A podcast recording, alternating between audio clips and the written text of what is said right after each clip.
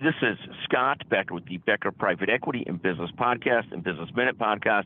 This is a, a um, you know, a, a quick podcast, one minute podcast on markets getting slaughtered today. So the markets are getting killed today. What you're seeing is is really the Nasdaq's down 1.6 percent or so, the the S&P down 1.3 percent or so, the Dow down 1.4 percent. You know, it's just an awful day in markets, and this is driven by great concerns about both warnings from companies about having their own challenging ec- economics.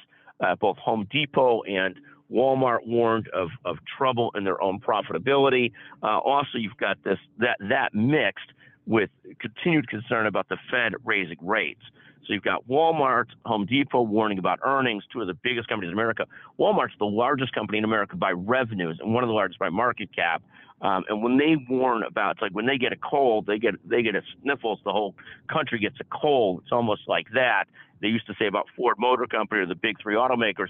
If one of them catches, uh, you know, has the sniffles, they all catch a cold. They all get sick. And, and, it's largely true of you know Walmart, Home Depot. These are such big, massive companies that they start to have trouble. We all start to have trouble. But again, the market's responding to that. This market's responding to higher interest rates. Uh, you've got uh, the Nasdaq down 1.65 percent the SP down 1.6%, the Dow down similarly, the SP down 1.3%, the Dow down close to 1.5, 1.6, but a tough day in the markets. Thank you for listening to the Becker Private Equity and Business Minute podcast. Thank you very much. And thank you to Jeremy Corr, uh, wonderful leader at Executive Podcast Solutions. Thank you very much.